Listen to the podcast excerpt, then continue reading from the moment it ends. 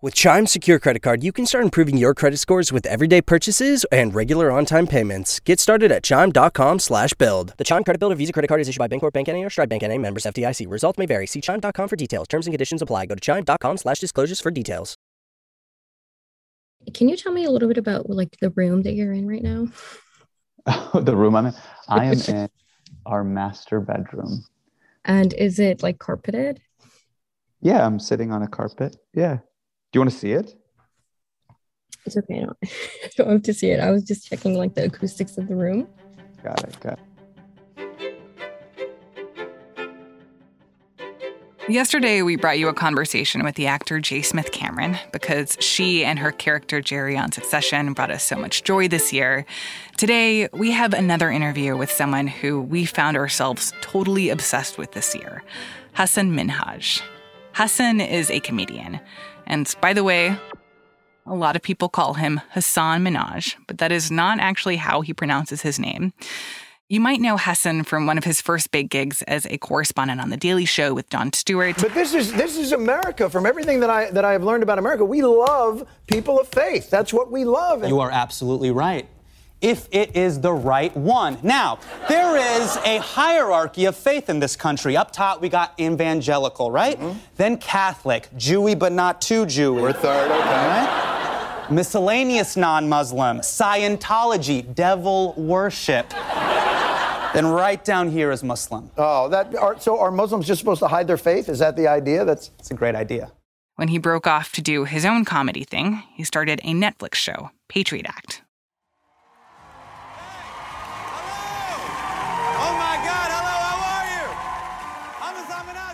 That was back in 2018. Last year, Netflix canceled the show after six seasons.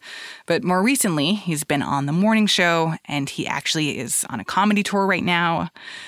Hasan has this way of talking about the state of the world that is ruthlessly honest and sometimes cutting, but also so empathetic. And frankly, this was a year when I think we all could have done with a little bit more of him explaining the world to us. Producer Lena Mohammed has been thinking a lot about the ending of Patriot Act, the topics it covered, and what television in 2021 was like without it. And for me, listening to this conversation between them and the way that they relate to each other in a very human way, it made me really remember what I miss about that show.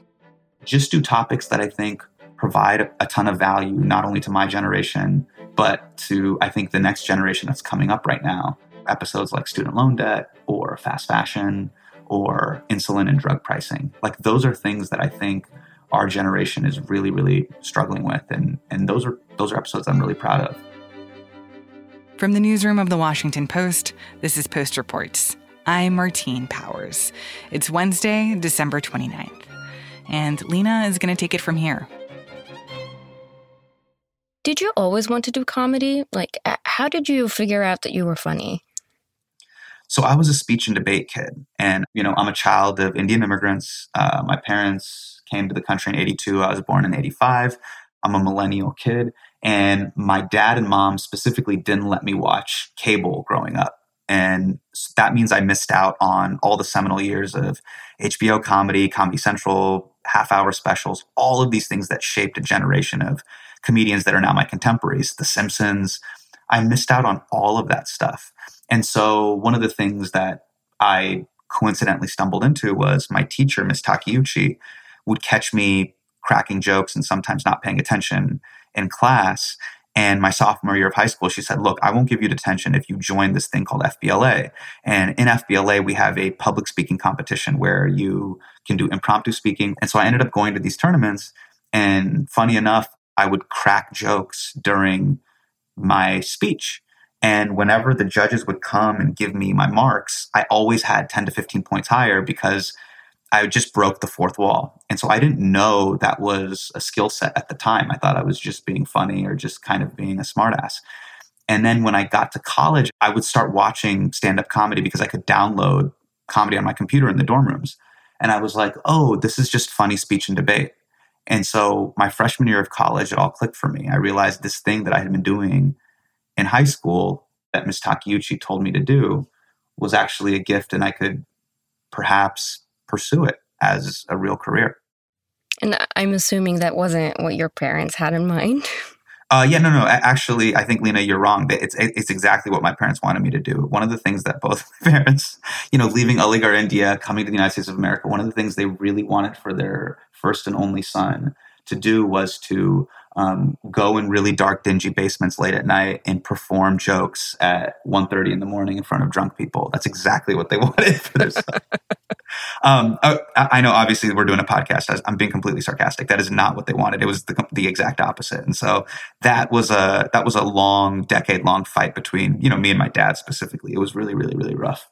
Hmm. I saw that he was like even recently in your Cole Haan campaign. So he's more he's come around. Yeah, yeah, he's come on board now, which is really funny. But I think now that I'm a parent, you know, I'm a father of two. I have a three year old and a one year old. And it's so funny. I think about this all the time. Would I want my son or daughter? Because my my eldest, she's three, she's really funny.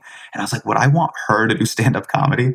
And there's part of me that's like, oh my God, what I had to go through, I wouldn't wish that on my children. So it's one of those things where you have to really, really love it. And I think my dad's concern was was pretty understandable because he saw me as someone, and I remember he told me this as my LSAT score was expiring. He was like, "You're so capable. I think you're you're actually a very smart kid. Why don't you apply it towards something that'll be productive and fruitful for your life?" And I was like, "Dad, I'm telling you, jokes, jokes is the way to go. I can I can really do this." And then you know my LSAT score expired, and the rest is history. So I think a lot of people learned about you for the first time, probably like in 2017 when you spoke at the White House Correspondent Dinner. Ladies and gentlemen, welcome to the series finale of the White House Correspondents' Dinner. What was your strategy going into that dinner? Oh, yeah. I think my strategy going into the dinner was I have a rare opportunity to speak to the world and, and specifically the world of journalism, the world of politics during Donald Trump's first year of his presidency. What would you want to say? Who would have thought? With everything going on in the country right now, that a Muslim would be standing on this stage for the ninth year in a row, baby. We had eight years of Barack. What's another year? I see you, fam. I see you, Barry. What you doing right now? You jet skiing while the world burns? That's cool. That's cool. That's cool.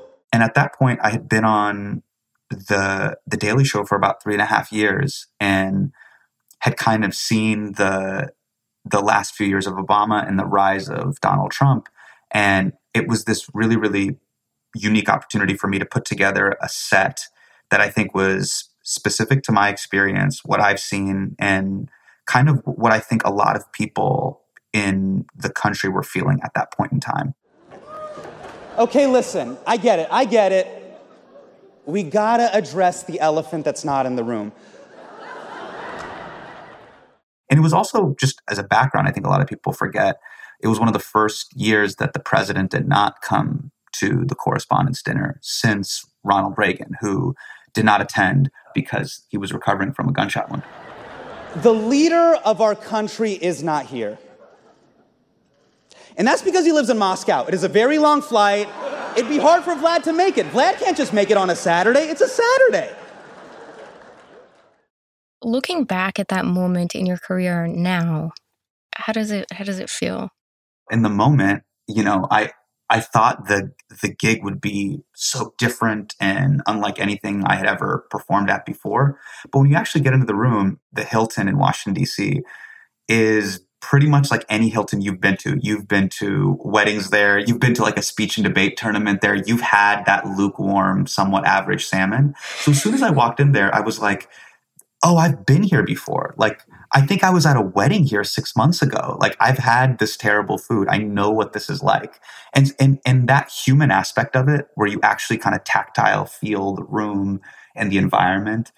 As soon as that moment happened, I realized, oh, I'm, I'm inside of just a Hilton ballroom. This is ballroom comedy. Now, people around the world are going to be able to see it, but just remember that, Hasan. And so, um, I'm I'm I'm proud that like I said what I said.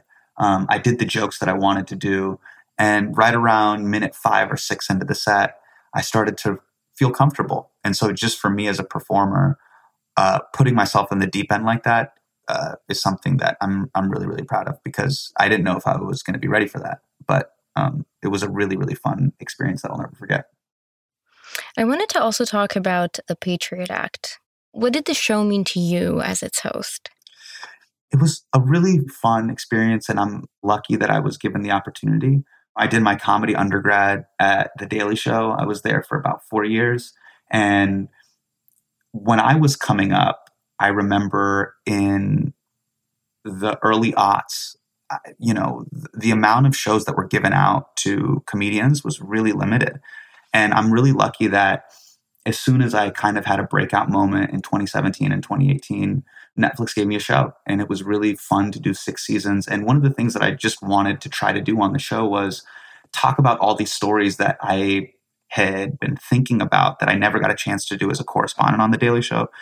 Not because, you know, they didn't they weren't breaking news or important, but because I was part of an ensemble cast. And when you're a part of an ensemble cast, you're servicing the show's larger vision, Jon Stewart's larger vision, Trevor Noah's larger vision.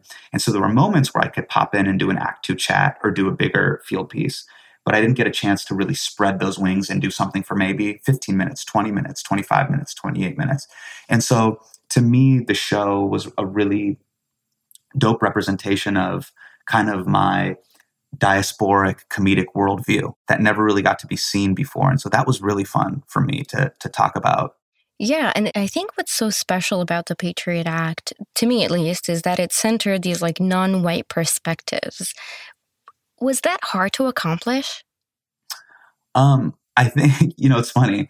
Once you get a show, um, and, and you're the host specifically, the, the show, for better for worse, is limited by your perspective. Hmm. You know, it really is a quarterback's medium. So if you look at someone like Robin Thede or Amber Ruffin or Trevor Noah or Larry Wilmore, you know the show and, and this is what makes makes the shows great so what i wanted to do is i thought to myself hey when you're when you're starting the show or when you think about episodes think about think about episodes that you have a very unique singular perspective on that you can add something that say stephen colbert can't or jimmy kimmel can't or jimmy fallon can't and then the other goal that i had was like you know they always say because of the internet the world is getting smaller for me actually i wanted to make people's world bigger Meaning, if someone that I grew up with that was watching Netflix in North America, you know, we have a very ethnocentric worldview here in the States. We don't, people don't really travel. Like, they don't even travel to Mexico, right? Uh, which is like, or, or Canada even, you know?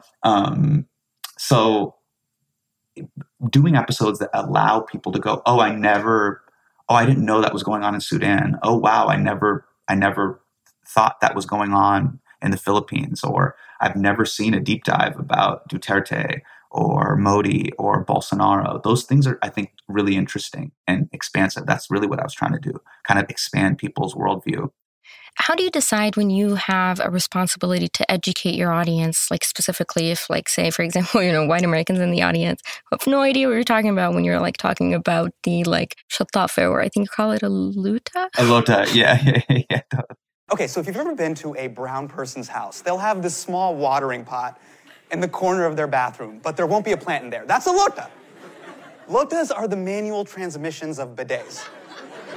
Right? You go number two, you pour it in your hand, you just get to work, right? Now, a lot of people think it's gross, but you know what I think is gross?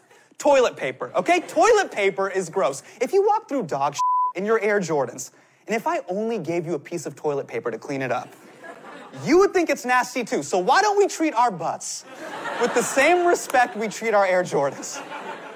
Or like when you choose to say, like, it's actually not my job to teach you. This isn't for, like if you don't know what I'm talking about, this isn't for you. You know what's interesting? And that's such a great question because we all have this sort of pop culture influence Pinterest board in our mind. Like there were these certain films, TV shows, and soundtracks that we listened to that sort of shaped us. Now, one of my favorite rappers of all time is Jay Z he grew up in the Marcy projects of, of Brooklyn. I did not. So how did this like Desi Alighierian kid who's growing up in Davis, California, how can he connect to Jay-Z? And I think one of the things that I realized is it's the artist's responsibility to be as authentic as possible. And if he or she is not, what they're essentially doing is they're actually insulting you as an audience member. They're saying, ah, you're not going to get it.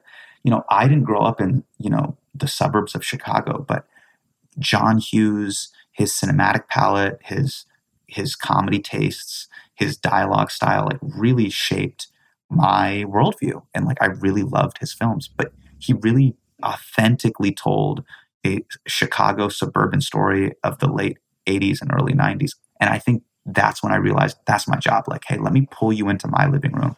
That's what I feel like my my responsibility is as, a, as an artist.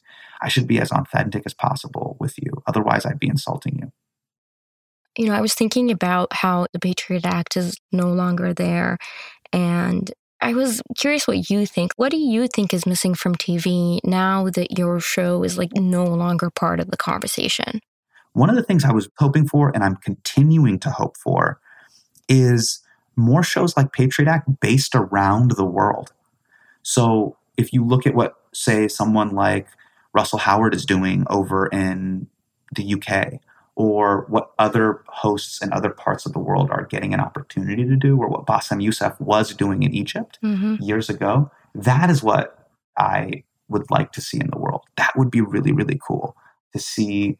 Hey, what does India's version of the show look like? What does Pakistan's version of the show look like? What does Brazil's version of the show look like? What does you know Egypt's version of this show look like? All of those sort of things. That's that to me is a world that I would really, really love to see. That being said, I am incredibly optimistic about the types of stories that are being told right now. As a kid growing up and reading graphic novels and, and reading people like Frank Miller and stuff like that, I would have never imagined someone who looks like me existing in that world. And one of the things that I think about all the time is for the longest time, us kids of the diaspora, when we came to this country, we were oftentimes deemed, even though uh, our community has been able to economically do well and be economically relevant, oftentimes we were castigated and seen as culturally irrelevant. So even though we were economically relevant, we were culturally irrelevant. But to see these moments where I'm seeing Simu Liu shining, or seeing Mindy Kaling shining, or seeing Maitreyi Ramakrishnan shining, and people are pronouncing their name and hitting all those freaking consonants and vowels, I'm like, hey, this is a, a, an amazing step in the right direction. I never want to lose sight of that because I know it was inconceivable the moment I started doing comedy, September 2004.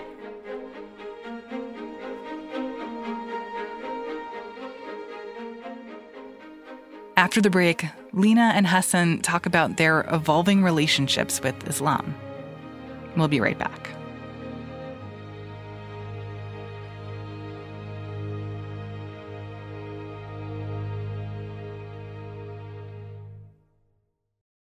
Hopefully, this is the last time you hear this ad because with Chime Checking Account, features like fee free overdraft up to $200 with SpotMe and getting paid up to two days early with direct deposit, you can probably treat yourself to an ad free upgrade to spend more time listening to your favorite podcasts. Or at least grab yourself an extra morning latte this month. Join millions of Chime members who work on their financial progress with fee free overdraft and no monthly fees. When you find new ways to save, you can reach your financial goals easier and still have the occasional treat.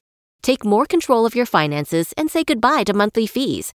Open your account in minutes at chime.com slash goals24. That's chime.com slash goals24. Chime feels like progress.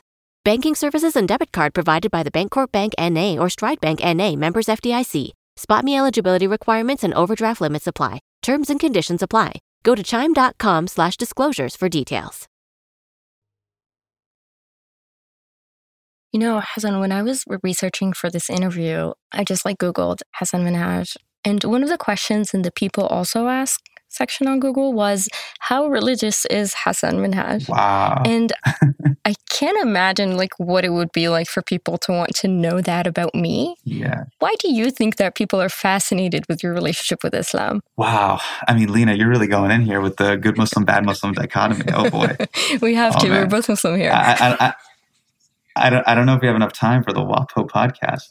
Um, I think I think it's it's this, and um, I'm going to tell a short story, which I think will elucidate. I feel like I'm turning into my dad. Let me tell you a story. No, I'll start with I'll start with a short story that I think will elucidate a larger point. So when I was nine years old, the Houston Rockets were making a big run, and, and there was a center who played for the Houston Rockets. His name was Hakeem Olajuwon. If anyone here is a basketball fan, he's one of the greatest centers of all time.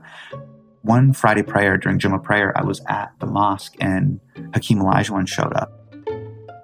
And it was this really like, it was some, it was a moment I'll never forget. We all bum rushed Hakeem. All the kids wanted to pray with him.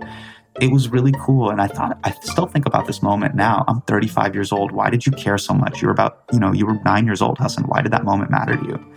And it was like, that moment mattered to me because when I saw Hakeem Olajuwon playing on NBC prime time Sunday broadcasting and Bob Costas is saying his name and he's hoisting that MVP trophy, what he represents is hey, Hasan, society is valuing a person from your community. He has value. That, I cannot tell you what that means to a young Hasan Minhaj. Like, that means the world to me.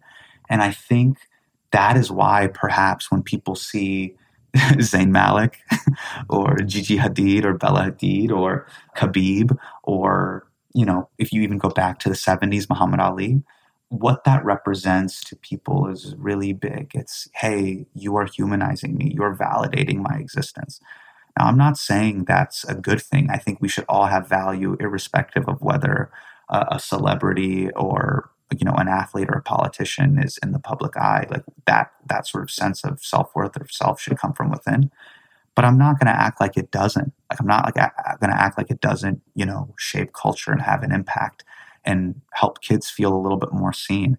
And so i think that's maybe why um, to take it a step further people are like cool hassan's like me. My name's hassan. Um, maybe my i'm hassan with two s's and he's hassan with one s maybe I want to see if he's really like me. Is he religious like me or is he not religious? Like, I think people then want to just get a deeper dive. Sometimes it gets a little bit creepy, but um, I, I, I try to see the good side of it. You know, and Lena, I can tell this to you honestly, like, because, you know, I, I think our experiences, it could be somewhat similar. Real talk, they're just like, yo, someone from the masjid made it. Is he like me? And I think what they're trying to see is like, yo, if Hasan Minhaj can make it, maybe I can make it does it does it ever affect your relationship with Islam? For example, a lot of times, you know, I am I think in the Washington Post newsroom for the longest time I was the only hijabi and there was this pressure that like everyone is watching you, Lena, and you better get up and pray right now. Even though, like, for a while, I wasn't even praying, but I, there was this pressure to, to like, I must because I'm being watched because other people are looking up to me. Yeah, yeah. Does it ever?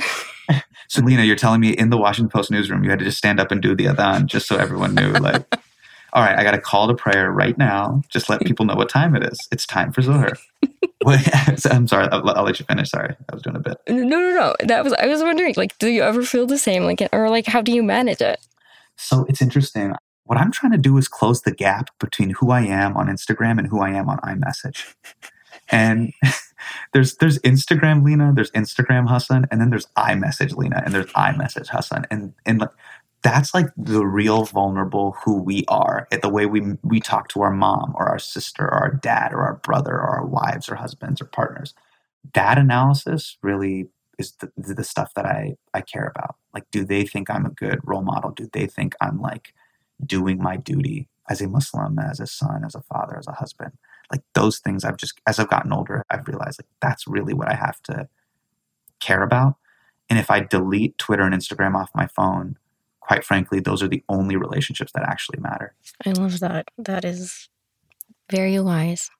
And just to put it on the record, I'm just going to do it so everyone knows. Five times a day is a lot. I do my best. I can't pray five times a day.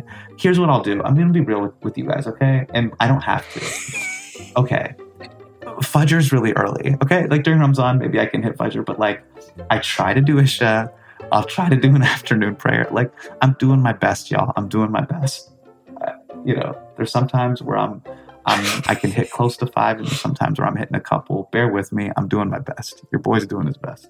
It's a lot, and I, I hope God understands. We're doing 35 times a week. I think that's. I think we're the most out of any major religion. I'm, I'm I, again, WAPO. You guys fact check me. Perhaps there could be another faith that has more than 35 a week. 35 is a pretty pretty solid number and um, and yeah, I, I, I, would be lying to you if I told you I hit all 35 seven days a week. It's it's it's a lot.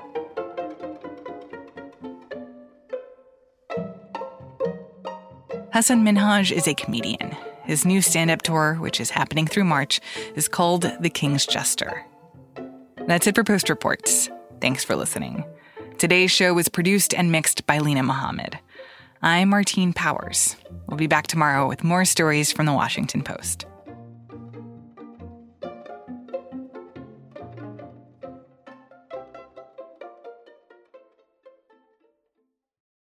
You can probably treat yourself to an ad free upgrade, or at least grab an extra latte. After getting a Chime checking account with features like fee free overdraft up to $200 with SpotMe, no minimum balance requirements, and no monthly fees. Open your account in minutes at chime.com slash goals24. That's chime.com slash goals24.